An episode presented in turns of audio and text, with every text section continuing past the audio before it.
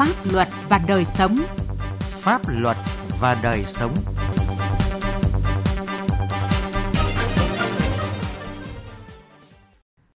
Kính chào quý vị và các bạn. Chương trình Pháp luật và đời sống hôm nay có những nội dung sau. Huyện đoàn Madrak, tỉnh Đắk Lắk hỗ trợ thanh niên hoàn lương tái hòa nhập cộng đồng. Đội kiểm soát ma túy khu vực miền Nam nỗ lực phòng chống buôn lậu ma túy. Pháp luật đồng hành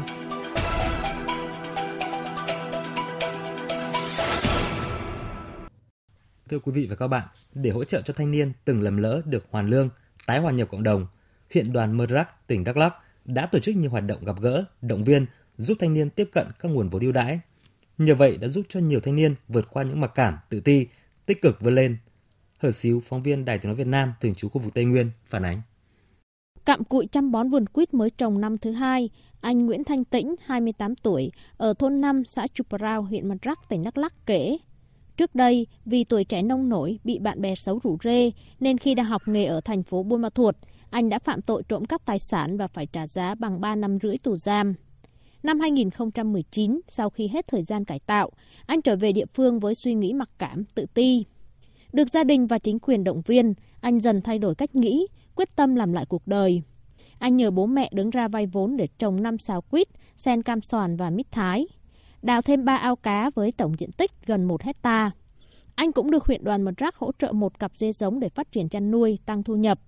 Anh Nguyễn Thanh Tĩnh nói. Tôi thấy nuôi dê ở đấy rất là được, có nhiều nguồn thức ăn cho dê mà tôi cũng xây dựng chuồng trại. Bây giờ huyện đoàn đã hỗ trợ một cặp thì bây giờ về tôi cũng đầu tư thêm vốn để tôi mua thêm ờ, hai một hai cặp nữa về để tôi nuôi một, để phát triển kinh tế để làm có thể tạo thêm thu nhập cho bản thân Ờ, cho các ờ, bạn khác để kết nối ờ, để cho các thanh niên khác cùng hoàn cảnh với tôi để làm theo. Cũng dự định tận dụng một hecta đất sẵn có để phát triển vườn cây ăn quả và chăn nuôi, anh Hồ Văn Hoàng ở thôn 20 xã E Riêng huyện Mật Rắc cho biết, anh vừa hoàn thành cải tạo và ra tù từ năm ngoái. Vượt lên những suy nghĩ tiêu cực và tự ti mặc cảm, anh quyết tâm sẽ phát triển kinh tế, làm giàu chính đáng. Hiện tại, anh đã trồng được gần 300 cây vải thiều xen thêm sầu riêng và nhãn. Anh cũng đào ao rộng gần 3 xào để nuôi cá cải thiện thu nhập. Vấn đề khó khăn hiện tại của anh Hoàng là thiếu vốn đầu tư. Nắm bắt nguyện vọng của anh, huyện đoàn Mật Rắc đã hỗ trợ anh vay 20 triệu đồng không lãi suất từ nguồn vốn vay thanh niên khởi nghiệp, tư vấn hướng phát triển phù hợp để lấy ngắn nuôi dài. Anh Hồ Văn Hoàng chia sẻ. Sau những xã lâm của tôi, tôi trở về với cộng đồng, tại quan nhập cộng đồng rồi thì cùng phát triển cái kinh tế làm ăn cũng vượt qua hoàn cảnh ờ, cố gắng vươn lên thành công trong cái cuộc sống của mình tôi dành vào cái vốn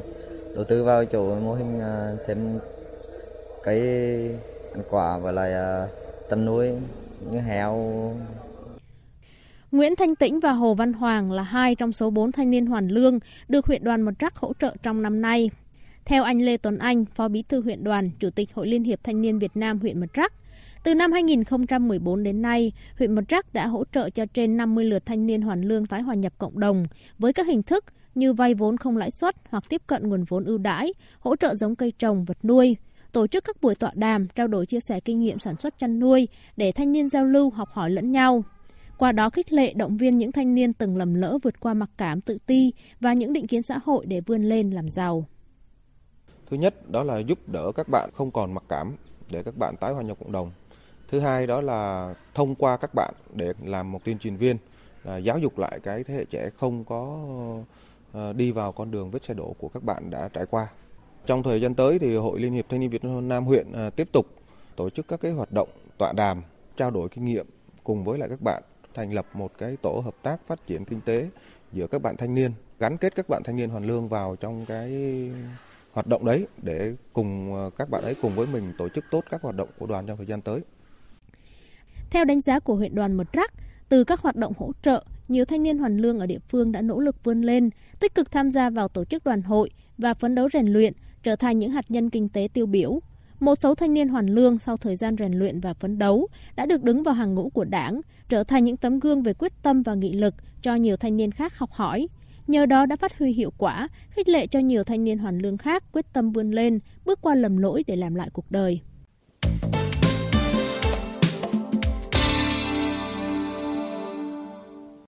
Thưa quý vị và các bạn, là đơn vị chuyên trách thực hiện nhiệm vụ kiểm soát chống buôn lậu ma túy khu vực miền Nam, với địa bàn hoạt động kiểm soát hải quan trải dài từ thành phố Đà Nẵng tới các tỉnh miền Nam trên tất cả các tuyến. Trong khi phương tiện đi lại, trang thiết bị, vũ khí và công cụ hỗ trợ còn hạn chế, kinh phí phục vụ công tác kiểm soát chống tội phạm ma túy còn nhiều hạn chế, chưa đáp ứng yêu cầu nhiệm vụ và tình hình thực tiễn diễn biến tội phạm. Nhưng đội kiểm soát ma túy khu vực phía Nam, Cục Điều tra chống buôn lậu, Tổng cục Hải quan đã hoàn thành tốt nhiệm vụ. Năm 2021, các đối tượng buôn lậu vận chuyển ma túy tiền chất qua biên giới tuy có giảm về số vụ việc do tình hình đại dịch COVID-19, tuy nhiên tình hình tội phạm vẫn diễn biến phức tạp, nhất là tội phạm tại một số tỉnh biên giới Tây Nam giáp Campuchia và Lào. Do lượng hàng khan hiếm nên các đối tượng trong nước thường xuyên cấu kết chặt chẽ giữa các đối tượng trong nước và người nước ngoài. Tội phạm hoạt động ngày càng manh động, liều lĩnh vượt biên giới qua các đường mòn lối mở các con sông suối nhỏ và sẵn sàng chống trả các lực lượng chức năng. Các đối tượng nghiên cứu rất kỹ và lợi dụng chính sách tạo thuận lợi trong thông quan hàng hóa, hành lý, phương tiện xuất nhập cảnh, xuất nhập khẩu, quá cảnh, mượn đường để hoạt động buôn bán và vận chuyển các chất ma túy vào Việt Nam và ngụy trang cất giấu trong các container hàng hóa để xuất khẩu đi nước thứ ba, Đài Loan, Hàn Quốc. Ngoài ra, các đối tượng lợi dụng tình hình dịch bệnh để vận chuyển ma túy qua đường hàng không, chuyển phát nhanh để gửi ma túy từ các nước châu Mỹ, châu Âu về Việt Nam –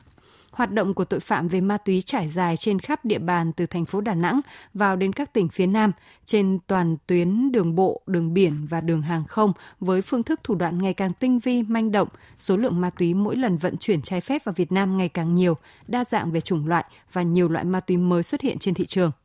Các địa bàn tuyến trọng điểm có nguy cơ cao về vận chuyển trái phép các chất ma túy, tiền chất qua biên giới gồm các tỉnh thành phố Hồ Chí Minh, Đà Nẵng, Đắk Lắk, Gia Lai, Con Tum, Tây Ninh, Long An, An Giang, Bình Phước.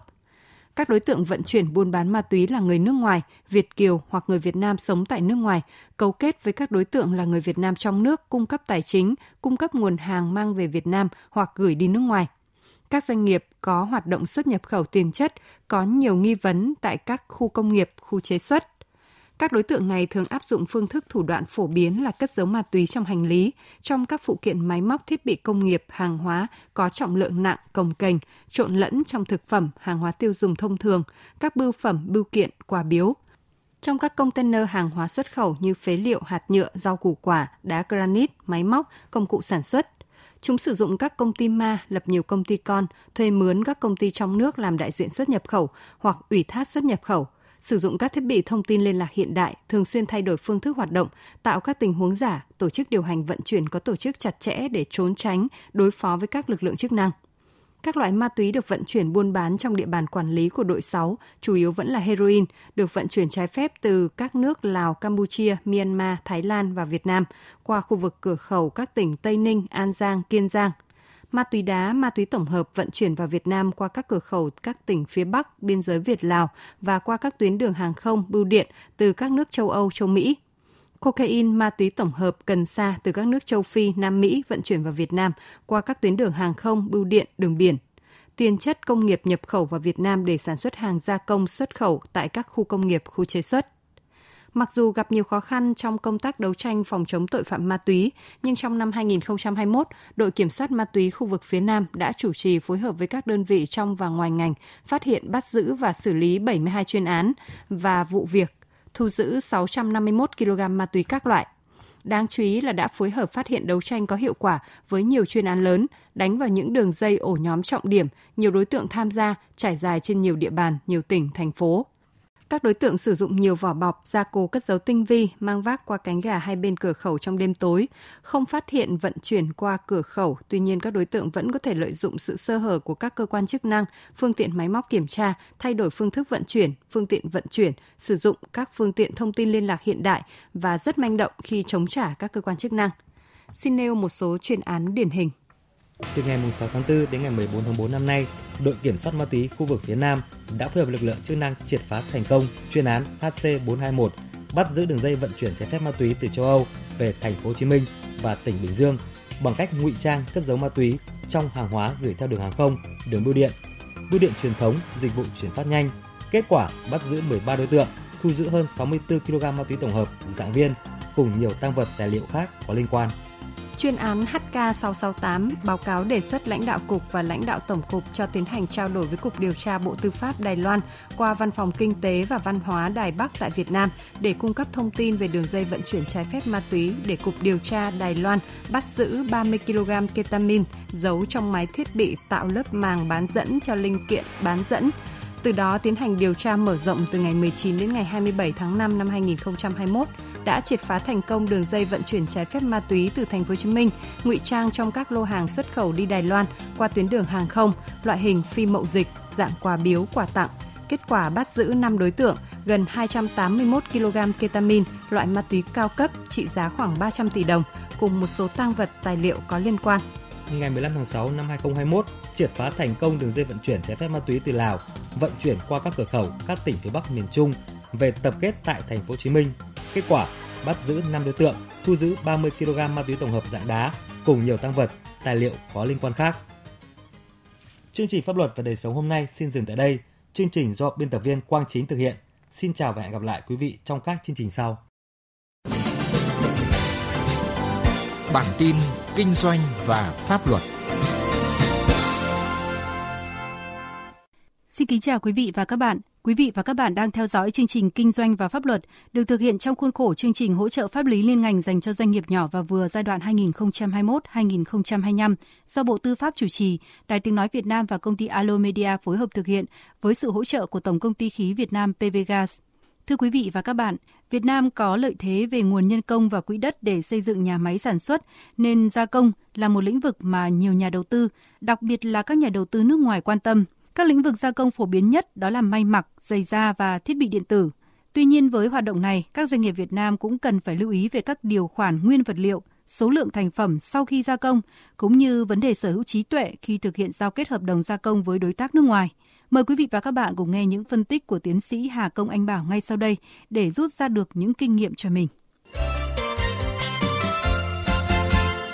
Vâng, trước tiên xin được cảm ơn ông Hà Công Anh Bảo đã tham gia chương trình của chúng tôi ngày hôm nay. Thưa ông, thực tế là có nhiều doanh nghiệp của chúng ta đang nhận gia công rất nhiều cho các đối tác nước ngoài. Vậy thì à, họ sẽ cần phải lưu ý những gì để tránh các rủi ro thưa ông? Đối với doanh nghiệp mà nhận gia công ở Việt Nam, chúng ta phải luôn luôn suy nghĩ và đặt ra ví dụ là những cái rủi ro trong vấn đề về nguyên vật liệu chẳng hạn nếu chúng ta sử dụng là nguyên vật liệu mà chúng ta tự mua hoặc là chúng ta tự cung cấp thì nó còn đơn giản. Còn nếu mà chúng ta sử dụng nguyên vật liệu mà bên phía đối tác họ cung cấp chẳng hạn, thì chúng ta phải xem xét rằng là à cái tiêu hao, cái khấu hao, cái sử dụng nguyên vật liệu đó như thế nào chúng ta có kinh nghiệm về vấn đề đó hay không? Chúng ta có đàm phán được đối trọng được cái điều khoản thanh toán cho nó phù hợp hay không? Bên cạnh đó là những yếu tố mà liên quan đến quyền sở hữu trí tuệ đúng không ạ? Ví dụ bên kia họ đưa cho mình làm xong mà ai ngờ dạ, cái sản phẩm họ đưa cho mình lại là vi phạm chẳng xâm phạm chẳng hạn thì cũng chết đúng không ạ? Đó là những cái mà chúng ta cần phải lường trước trong cái câu chuyện tổng quan liên quan đến một người nào đó nhờ chúng ta làm gì.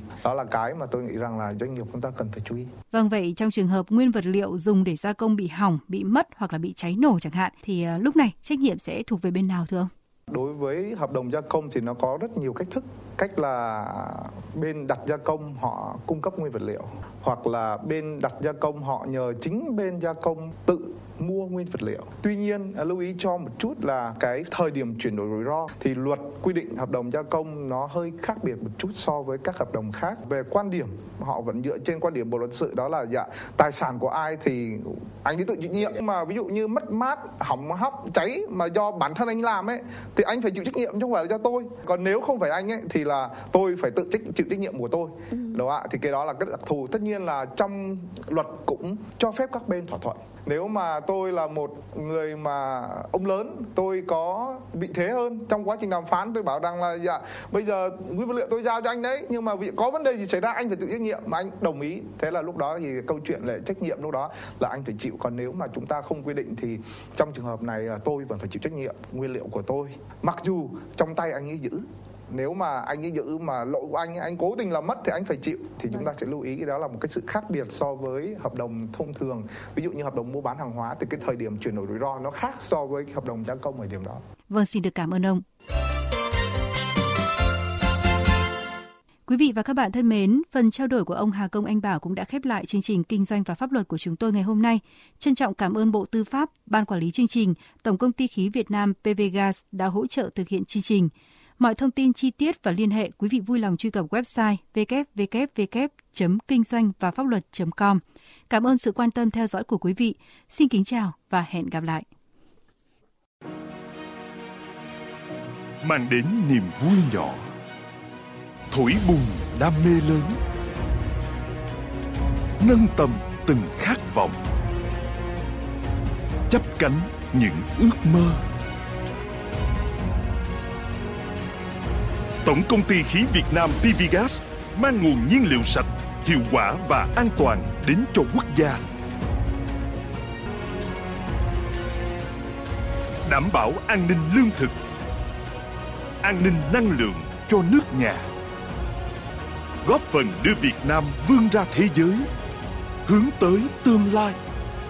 Tổng công ty khí Việt Nam PVGas, năng lượng khơi nguồn đổi mới.